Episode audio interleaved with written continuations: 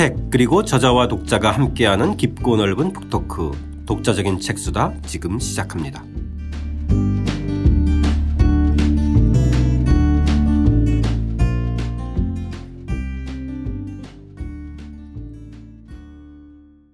저자와 함께하는 독자적인 책수다 박종기 선생님과 함께하는 고려세의 재발견 오늘은 고려의 역사와 문화를 풍부하게 이해하는 특별기획입니다.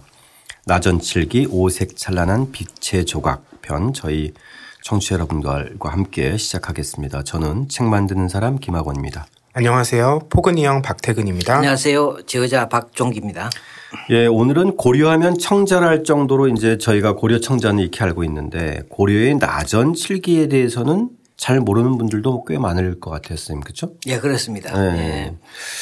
근데 이 현존하는 16점 중에서 고조, 고려의 나전 칠기는 저희가 가지고 있는 거는 한 점밖에 예, 한 점밖에 없습니다. 네. 나머지는 다 이제 15점은 주로 이제 일본에 있고 네. 그다음에 이제 미국, 유럽. 제가 재작년에 그 대형 박물관에 가니까 네. 영국에 거기에도 나전 칠기가 한 점이 전시된 걸 봤습니다. 아, 대형 박물관에 예, 예, 예, 저희 나전 칠기가 있나요? 예, 예. 어, 주로 일본의 열점이니까 가장 많이 예. 그 아마 이제 이 낮은 칠기가 이 가장 이제 그 저 많이 저 생산되고 또 호평을 받은 때가 대체로 12세기 예, 1100년대죠. 네. 어, 고려가 가장 이제 이 기종 문화가 발달했을 때죠. 어, 그리고 제가 보기에는 대체로 이제 이 14세기가 되면 이제 외구의 이제 침략이 본격적이잖아요. 아마 그때 많이 약탈되어 가서 일본에 보존된 것이 아닌가 이런 생각이 듭니다. 이게 이 낮은 칠기뿐만 아니라 바로 이제 그 14세기 초반에나 13세기 후반 14세기 초반에 이거 좀 늦지만은 그 고려 불화 지난번에 말씀드린 불화도 네. 역시 이제 일본에 한 160점 정도가 이제 거기 있거든요. 아마 이거는 임진왜란보다는 역시 저 고려말 외구의 침략 아, 그러면서부터 그때 많이 약탈된 것이 아닌가 이런 생각이 네. 듭니다. 예. 선생님께서 이 173쪽에 그림으로 보여주신 예. 나전 데모 국화당 초문 염주암. 예. 정말 정, 그 인터넷에서 제가 검색해 보니까 예. 이 빛깔이 장난이 아니에요. 예, 장난 아닙니다. 예. 정말 근데 이건 대단합니다. 이, 예. 아. 이것도 일본에, 예, 일본에 있습니다. 예, 있더라고요. 예, 예. 예. 이제 요 이게 이제 가장 이제 지금 현재 이 책에 있는 것이 가장 이제 아름다운 것이고 요거는 그야말로 이제 이 나전 어 나란 게 이제 조개 나자 아닙니까? 그죠? 저는 색인다. 조개로 새긴 것. 그다음에 이제 대모라고 하는 것은 거북이의 등껍질을 얘기합니다. 대모란 그렇죠. 거예요. 예. 예. 대구 어 그래서 이제 등- 등껍질과 그다음에 국화 국화문 양하고 그다음에 이제 당초문이라고 하는 거 이것이 이제 그 엮어져 갖고 만든 네. 책이죠. 최고의 제품입니다. 염주암에 그렇게 예, 이제 예, 그렇죠. 그 예. 자개 공예, 나전 공예를 예, 나전 해서 칠기 이제 공예. 이렇게 멋있게 만들어 예, 놨는데 예, 그렇습니다. 예. 아마 이제 청취자 여러분들도 오늘 책을 읽고 또 방송을 들으시면 이 나전 데모 국화당 초문 염주암이 아마 좀 달리 보이지 않을까 싶은데요. 그렇습니다. 예. 일단은 이 고려의 나전 칠기의 핵심은 나전 기술과 칠공의 융합 기술이라고 이제 예, 그래서 우리가. 통상 이제 보면 모든 책에는 낮은 칠기 예, 이렇게 이제 그리고 저- 저도 뭐 이 책에서도 어떤 예, 명품으로서 낮은 칠기지만 사실은 이건 낮은 칠기라고 우리가 얘기하지만 이거는 낮은 기술과 소위 그 조개의 문양을 만들어내는 조각하는 기술과 칠, 오칠 기술, 네네. 칠 기술 이 두 기술의 결합입니다. 그러니까 요 사이 나전과 건- 칠기 예. 두 개가 결합된 거죠. 결합된 그렇죠? 기술. 예, 예. 복합 기술이라고 볼수 예. 있겠죠. 그래서 나전 기술은 선생님께서 지금 말씀하셨듯이 예. 조개를 가지고 조- 예. 공예를 하는 거니까. 예, 예. 조, 조- 주로 이제 나가 조개, 조개 났자니까. 예. 우리나라에서 주로 자개 공예라고도 많이 하는 그 자개라. 그러죠. 그렇죠? 어, 예. 지금 이제 요사이 말로는 자개라고 얘기하지만 네. 이제 본래는 이게 조개에 새긴다는 이런 뜻을 갖고 있는 것이죠. 예. 이 나자가 조개 나자예요. 예, 조개 났자입니다. 아, 그렇군요. 예. 예.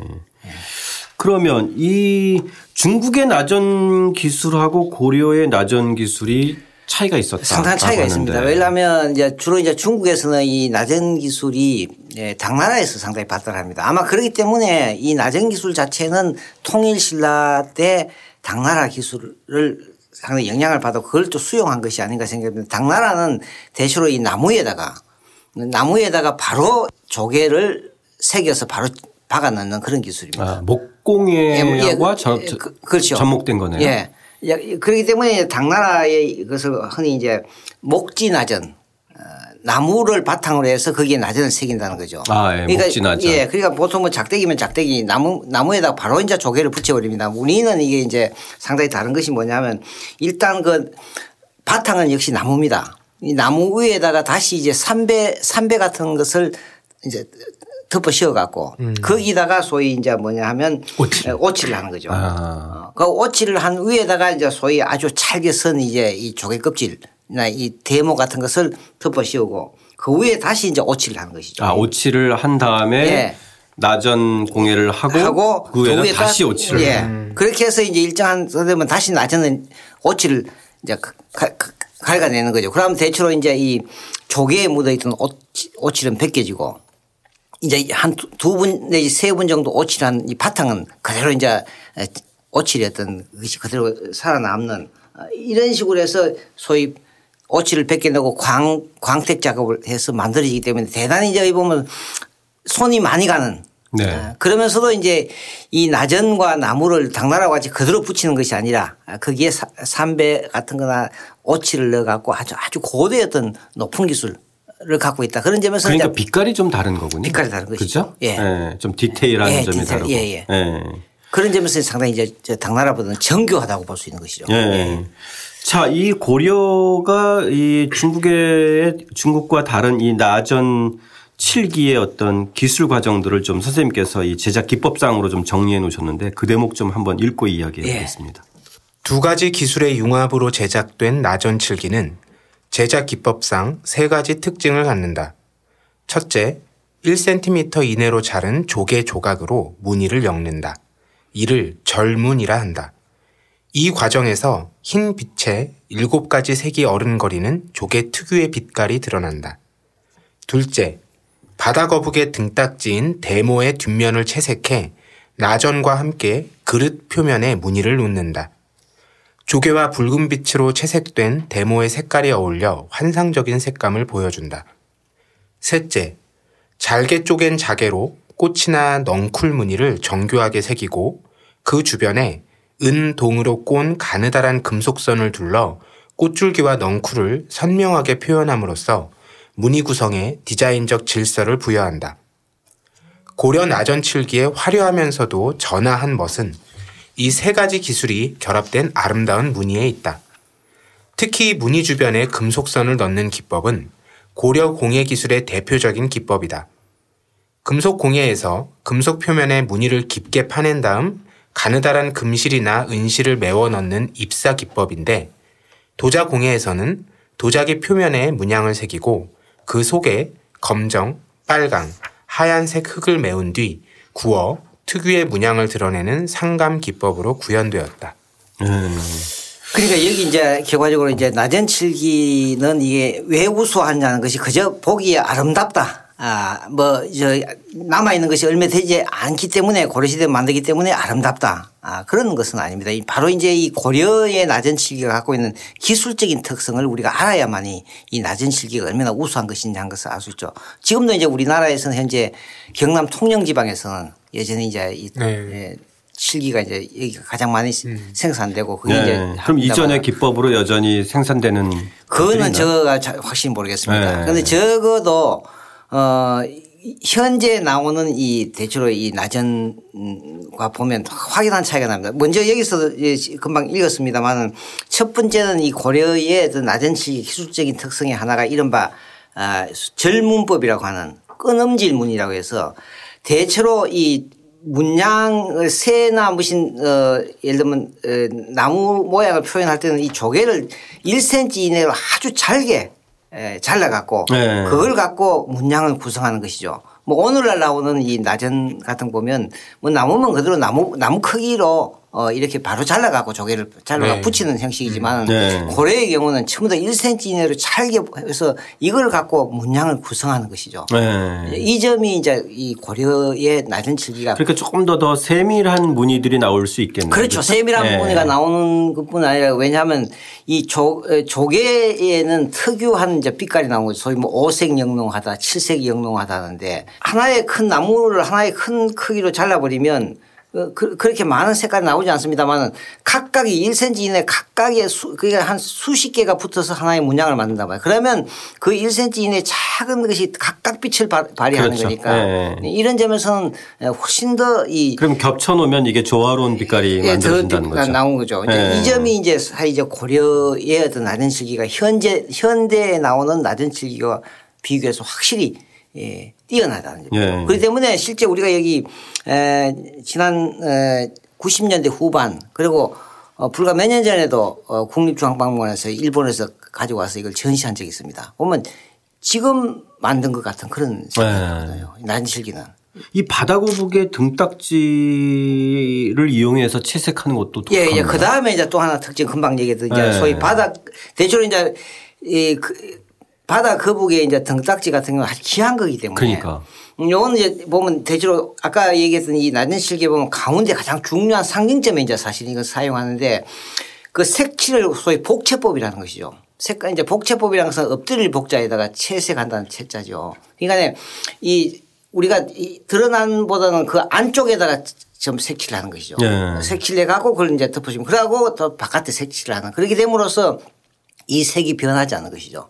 그러면 실제로 이 나전대모 염조함을 만들 때는 바다거북 등딱지가 한 마리씩 다 들어가는 거나요? 그렇죠. 그걸 역시 또 이제 잘게 잘게. 그렇죠? 잘게. 아. 잘게 잘게 해갖고 또 이제 여기다 붙어 있는 거죠. 네. 그러면서 이제 이게 반대편 쪽을 뒷면에다가 오히려 색칠을 해갖고 비쳐 나오게 하는. 그러니까 우리나라 이제 전통적으로 보면 이저 그림이 다 그림 불화도 마찬가지예요. 네, 네. 그 뒷면에다가 채색을 미리 하고 그 다음에 바깥면에다가 반대편에 다시 이제 우리가 보는 쪽으로 색칠을 하기 때문에 이 고려 불하든 낮은 척이든 이 색깔이 오래 유지되는 그런 특징이죠. 네. 바로 이제 데모를 통해 갖고 채색을 하- 하는 음, 그렇게 됨으로써 이제 소위 데모의 색깔과 색 이제 복채법으로 색한 색칠하고 또 조개 특유의 색깔이 어우러나기 때문에 이게 대단히 이제 독특한 예.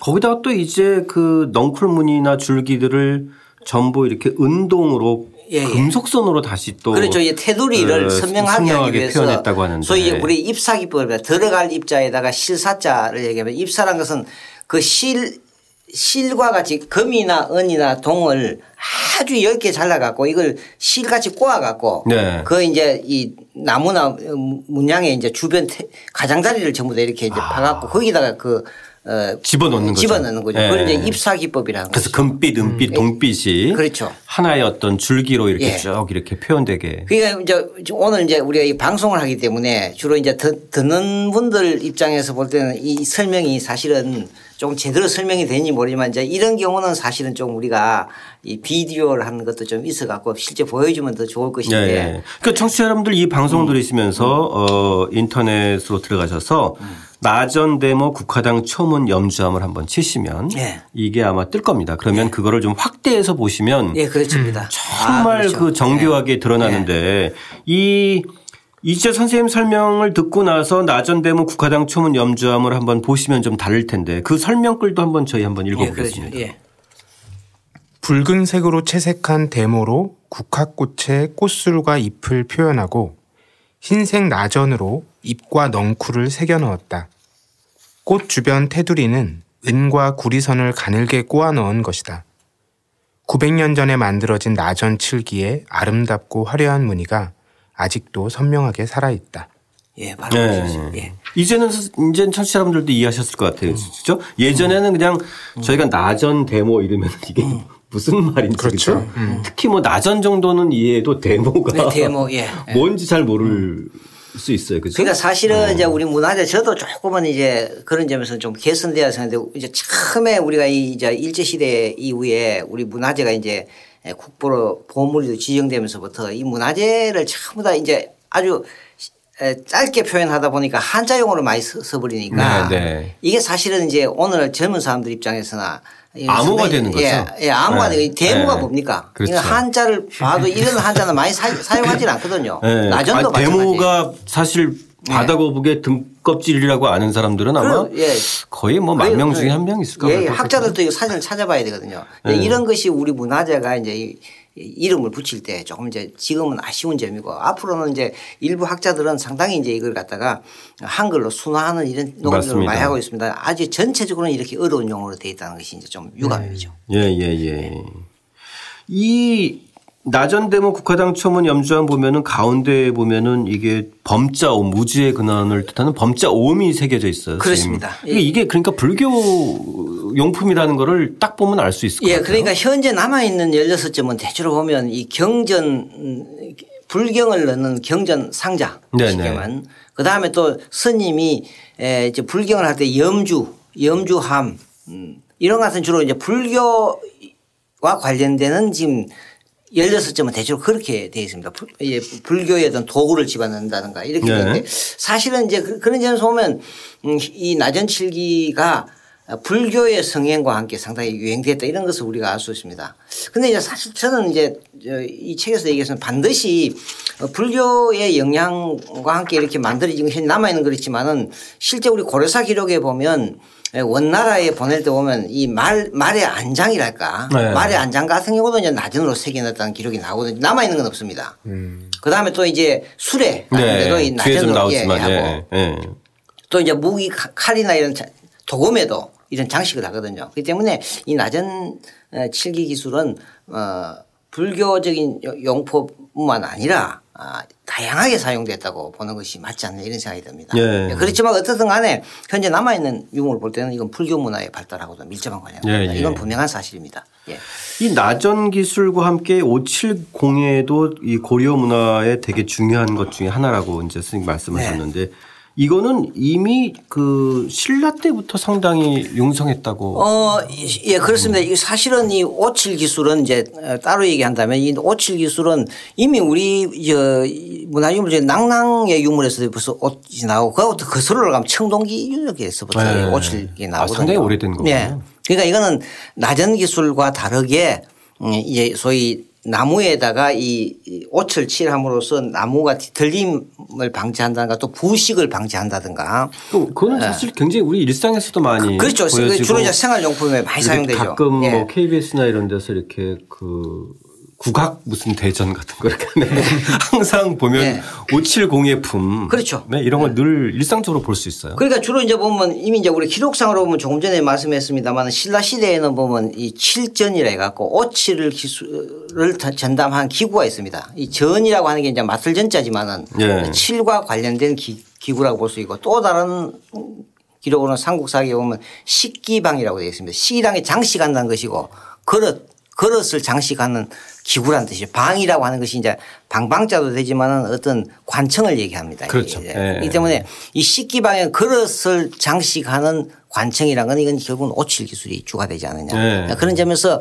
우리 기록을 보서는 이미 통일신라 시대 때 가고 이제 이- 이런 것도 역시 당나라가 상당히 이제 당시는 세계 제국이니까 당으로부터 영향을 받은 것이고 또 더 거슬러 올라간다면 상당히 이제 청동기 유물에서도 벌써 오칠 기술이 나오니까요. 아. 음, 그러니까 이건 상당히 오래 그 낮은 시- 낮은 기술과 어, 오칠 기술은 상당히 별개로 이것이 계속 내려오다가 고려 왕조에 들어와서 이 두 기술이 결합되었다. 네. 아, 그것도 정말 기가 예, 막힌 예. 그러니까 이제 예, 우리가 이제 기술- 융합이에요, 그래서. 그렇죠. 요즘 뭐 융합, 예, 융합 하는데. 이 4차 혁명이랄까 이 산업혁명 IT 기술 IT 정보 기술 가장 중요한 융합이란 거거든요. 네. 소위 뭐 우리가 이제 인문학에서는 소통이랄까 뭐 어, 이렇게 하지만은 통섭이라는 얘기를 하지만은 이 융합 기술이라고 하는 것이 이제 에, 소위 에, 지식 정보 사회 그리고 4차 혁명이 상당히 중요하다면 이 고려의 이 에, 낮은 실기나 한마디로 얘기해서 이건 융합 기술이다. 이런 점에서 상당히 높은 수준이라는 거죠. 그게 어떻게 보면 이제 음. 그 당시 관점으로 보면 오래된 702에다가 예, 그렇죠. 신기술인 낮은 기술이, 낮은 기술이 결합된 결합된. 거다. 그죠? 보죠. 예. 그래서 대체로 낮은 기술은 아마도 어 당나라로부터 통일신라기에 들어오게 하고 오칠 기술은 이미 일찍부터 있었던 것이다. 네네. 어, 그렇게 볼 수 있는 거죠. 이게 두 개가 결합함으로써 낮은 칠기는 상당히 이제 상류층이 아주 향유하는 그런 문화가 됐다고 볼 수 있는 거죠. 네. 이 고려의 570의 우수성을 알 수 있는 대목이 고려사에도 등장하는데요. 예. 이 고려사 권 27권 원종 12년 6월조의 한 대목입니다. 그 대목도 한번 읽어보겠습니다. 묵구 등 7인이 원나라에 금치를 보내라는 황제의 명령서를 갖고 왔다. 국왕은 우리나라가 비축한 금칠은 강화도에서 개경으로 환도할 때 모두 없어졌습니다. 그 산지가 남쪽 지방의 섬인데 요즘 역적이 출몰하고 있으니 기회를 보아 사람을 보내 채취해서 바치겠습니다. 우선 현재 남아있는 열 항아리 분을 올리며 오칠액을 만드는 장인은 직접 산지에서 징발하여 보내겠습니다. 라고 보고했다. 음. 열 항아리분의 금치를 보낸다는 게 굉장히 인상적이네요. 그렇죠. 또 인력도 징발해서 보낸다. 네. 그러니까, 그러니까 그쪽에서 하는 건 아무것도 없어요, 그죠? 그러니까 재료도 보내고 인력도 보내고. 이게 이제 유목민족 특유의 어떤 수탈 방식이랄까 혐물 아. 혐물 수치라는 걸 보여주는 것이고 네. 이 고, 뒤바꿔 얘기하면 이제 고려의 이 낮은 칠기가 얼마나 아, 이게 상당히 당시로선 뭐 이 원나라 제국이 인정한 거니까 국제적인 제품이라고 볼 수 있겠죠. 그죠. 그렇죠. 요사이 같은 명품이라고 볼 수 있는 네. 이걸 요구한다. 그러니까 여기도 보면 에, 다, 요, 여기 이제 이걸 요구하는 것이 1270 삼별초 어, 항쟁기가이다 말이에요. 그죠. 삼별초들이 진도를 중심으로 해서 이 나, 이 우리나라 이 남부지방과 제주도 지역을 다 장악해 버리지 않습니까? 네. 근데 여기 이제 책에 보면 금칠이라고 나오는 건데 이거는 색깔이 금색이니까 이건 우리나라에서는 황칠이라고 하는. 황칠과 금칠은 같은 뜻입니다. 아. 금, 금도 노란색, 노란 색깔이고 어, 그 저, 저 황도 누를 황자지 않습니까? 그러니까? 선생님 이게 실제 금을 칠하는 게 아니라, 아니라 예. 그, 그- 황칠나무의 예. 그 황금색을 이- 자연적으로. 예. 추출된 황금색 칠을 그렇죠. 얘기하는 예. 거죠. 현재 우리가 지금 사용하는 이 칠이라고 하는 것은 본래 갈색입니다. 나무 예, 예. 온나무에서 추출하면 이게 갈색인데 이것이 바깥의 공기와 결합하면서 검은색으로 변- 변해버린 거죠. 그게 우리가 네. 칠하면 칠흑 같은 어둠 하듯이 검은 색깔을 갖고 있지만 본래 옷 색깔은 어, 갈색이고 아, 어. 칠흑 같은 어둠이 거기서 나오는 예. 그런 거죠. 그러니까 이, 어, 이 그것도 처음 알았는데. 칠이 이제 이 갈색이 나와서 공기에 산, 산소와 아, 결합함으로써 그러니까 오칠이 원래 온나무에서 추출한 건 젓갈색인데 젓갈색이죠. 그것이 공기와 전맥이 되면 예, 검은 색깔 이제 검은 색깔로 예, 변하니까 죠 그렇죠. 그래서 칠흑 같은 어둠이 어둠이다. 게 어, 나오는 칠이란 게 거군요. 바른 거죠. 아. 어. 그 칠이라고 하는 것은 오칠을 얘기하는 예, 거예요. 그렇습니다. 예. 그런데 이제 이 우리나라 이 남부 지방에서 나는 이 황칠 황칠 나무는요. 이게 이제 노란 색깔이 나오는 거죠. 음, 그렇기 때문에 이제 당시에 원나라나 당시에 송나라도 황제국이라는 것이 이제 누런 색깔을 다 중요한단 말이에요. 그렇기 때문에 네, 오래전부터 이제 금, 금을 좋아했으니까. 예. 예, 제가 전번에 해남인가를 한번 들어 가 봤는데 거기서는 아예 이 군 단위에서 이제는 이 황칠나무가 뭐 여러 가지 건강에도 좋다 그래서 예. 이제 제- 실제로 전문적으로 재배하고 있습니다. 아. 그렇기 때문에 요거는 이제 우리나라 남부 지역에서 주로 이제 많이 나는 거거든요. 근데 네, 이게 네. 이제 삼별초 환경 때문에 이게 사실은 이제 막혀버린 거죠.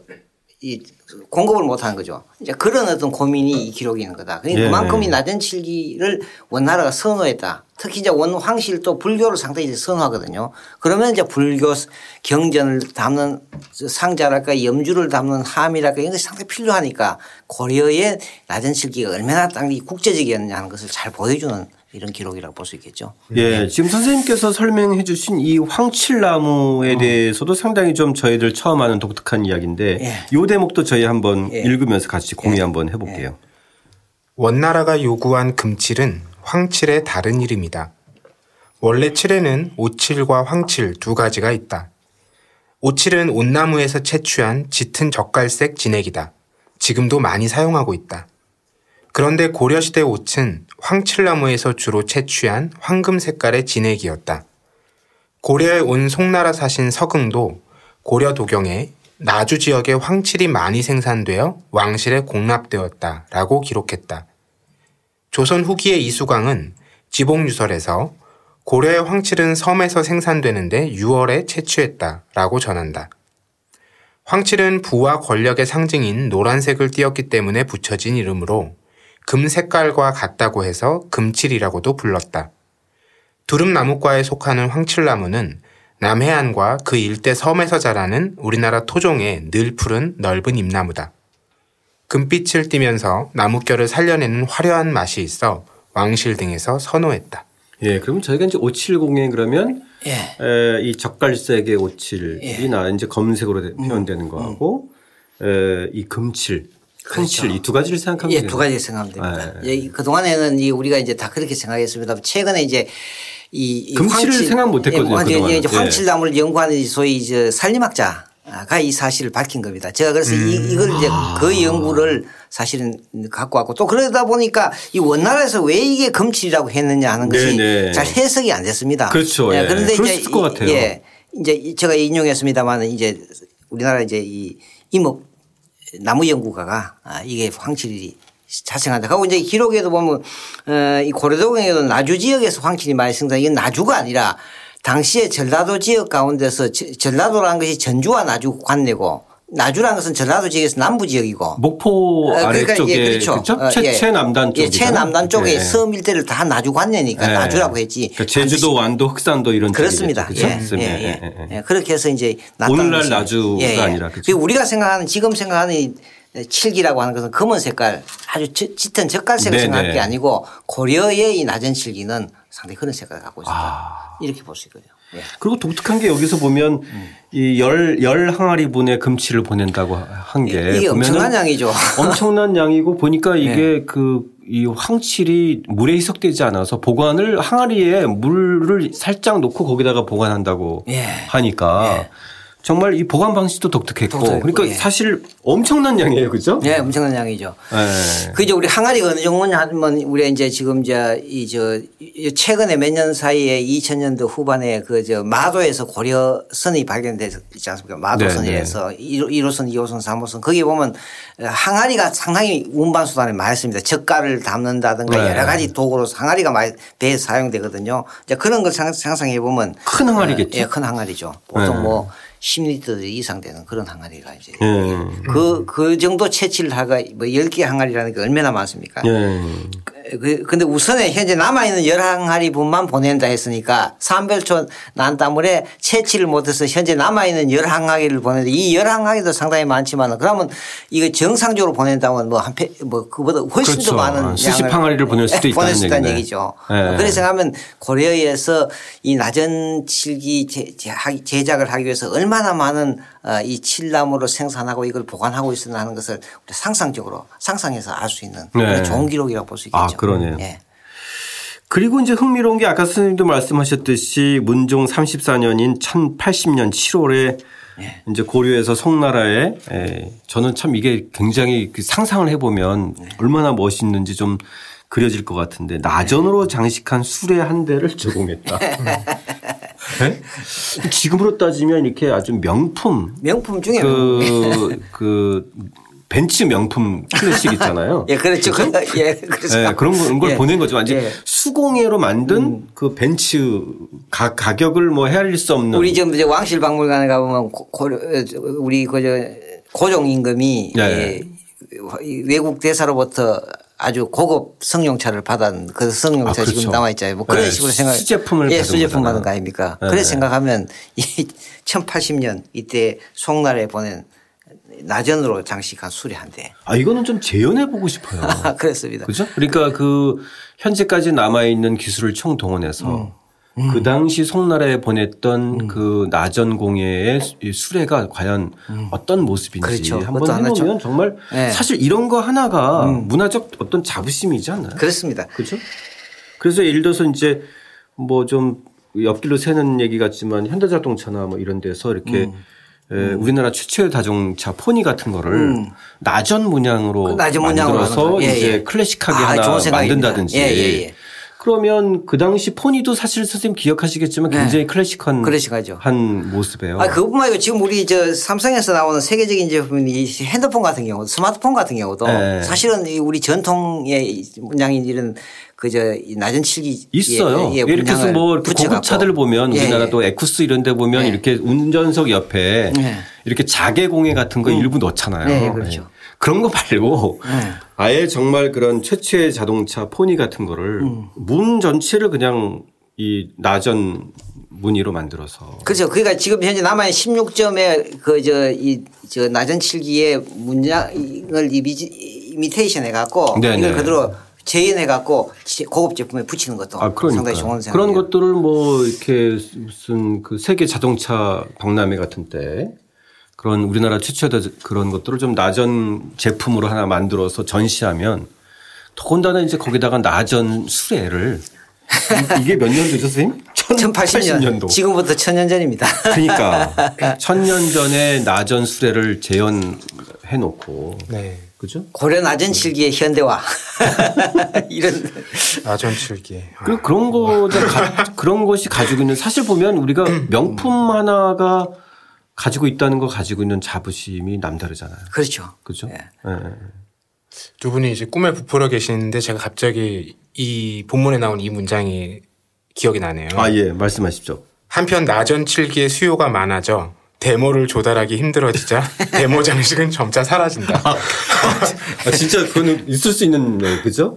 흥미로운 데모네. 지금도 나전칠기가 귀하게 여겨지잖아요. 네, 귀하죠. 지금도 상당히 비쌉니다. 고가로. 네. 그러니까 여기서는 지금 우리가 얘기한 듯이 그 목포 일대에 금칠이나 그 오칠은 조달이 되는데 바다 거북 조달이 사실 왜냐면 이 정도 크기를 좀 가지려면 바다거북도 어느 정도 좀 커야 되고 그렇죠. 그렇죠. 네. 그리고 또 이제 그래서 사실은 나 어느 쪽 몇 쪽에 나왔어요? 그 참 흥미로운 대목이네요. 이게 174쪽에 나와 있고요. 아. 이제 이게 뒤쪽에 있는 176쪽에 이 부분하고 짝을 이루는데 네. 고려 왕조에서는 전국에 당나무, 잣나무, 배나무, 대추나무 등과 함께 온나무를 심어서 옷을 계획적으로 생산했다. 아, 그러니까 이 기록이 사실은 저 바다 거북은 계획적으로 생산을 못하니 양식이 안 되니까. 그래서 이제 이 바다 거북 대신에 이제 그 대안으로 뭐냐면 네. 소위 그저 이제 조개 있지 않습니까? 조개 네네. 특히 그 저 전복. 음. 전복 껍질을 이 대모 대안으로 사용하는 거죠. 아. 예. 그렇기 때문에 우리가 이제 현재 남아있는 것 중에 12, 12세기 것이 가장 최고라는 것은 이 대모로서 만든 것이 있기도 하고 이제 이게 이 거북 등급지를 구하기 대모 구하기 힘드니까 주로 이제 전복을 전복을 많이 사요. 아, 예. 전복 껍질을 사용해요. 지금 뭐 포근형이 얘기에 근거하면은 그러니까 그 12세기에는 예, 우리나라에서 바다 거북의 순환 시대였네. 예, 그렇죠? 그렇게 볼수 있겠고 네. 정말 찾기 힘들었으니까 아마 이거 뭐 거의 왕실에서나 사용할 수 있는 그러니까 적어도 계획적으로 이 온나무를 재배했다는 기록이 나거든요. 이런 거 네. 보면 그리고 또 뭐 없다고 하는데도 열 항아리 분의 황치를 보낸다. 음. 이런 거 보면 고려 때 상당히 이 낮은 칠기 산업이 발달했고 이게 상당히 어떤 고려가 상당히 문화적으로 상당히 어떤 명품을 생산하는 상당히 이게 상당 높은 기술 수준을 갖고 있다는 그러네요. 것을 얘기할 네. 수 있겠죠. 예. 더나 지리적으로 보면은 해안가가 많았겠네요. 그렇죠. 네, 그렇죠. 그런 어떤 기술 보유자들도. 그러니까 이제 대체로 보면 이제 왜 그러냐 하면 조개껍질, 네. 뭐 바다거북 등껍질 뭐 그렇죠. 이런 재료들이니까. 네. 네. 고려시대 이제 수공업 제품들이 주로 또 보면 또 이런 측면도 있습니다. 대체로 당시에는 이제 이 물품의 주요한 이동 수단이 이 육상 교통이 발달하지 않으니까 해로 해상, 해상 교통 하는 자연적으로 어 이 기후적인 조건도 이 남해안 쪽이 그것도 이게 계속 개강하고 시기 연결될 수 있기 때문에 네. 실제로 수공업 제품을 생산하는 소위 그 소라고 하는 지역이 대체로 보면 전라도와 충청도 쪽에 음. 있습니다. 아, 뭐 예. 강진도 마찬가지 않습니까? 네네. 청자, 예. 부안도 마찬가지고. 이 서해 라인 예, 그렇죠? 예, 예, 네. 서, 예. 서해 해상권. 예. 그리고 네. 실제 그렇습니다. 이거 뭐 아마도 이제 이 황칠나무 같은 경우도 저쪽 현재 경상도 남해 쪽에도 생산되지만은 그건 역시 거리가 멀고 역시 이쪽에 이제 전라도 쪽에 나오는 것이 나주관내라고 하는 게 바로 그런 거죠. 예. 자, 어, 이 박종윤 선생님과 함께하는 고려세의 재발견 오늘은 고려의 문화의 사인 나전 칠기 문화에 대해서 이야기 나눠봤는데요. 저희 앞으로 이제 박물관이나 또 어, 인터넷에 저희 나전 칠기와 관련된 문화유산을 보면 아마 여러분들께서 좀 다른 눈으로 세심하게 볼 수 있을 것 예, 같습니다. 예, 그럴, 그럴 겁니다. 예, 예. 예. 자, 함께 해주신 청취자 여러분 감사드립니다.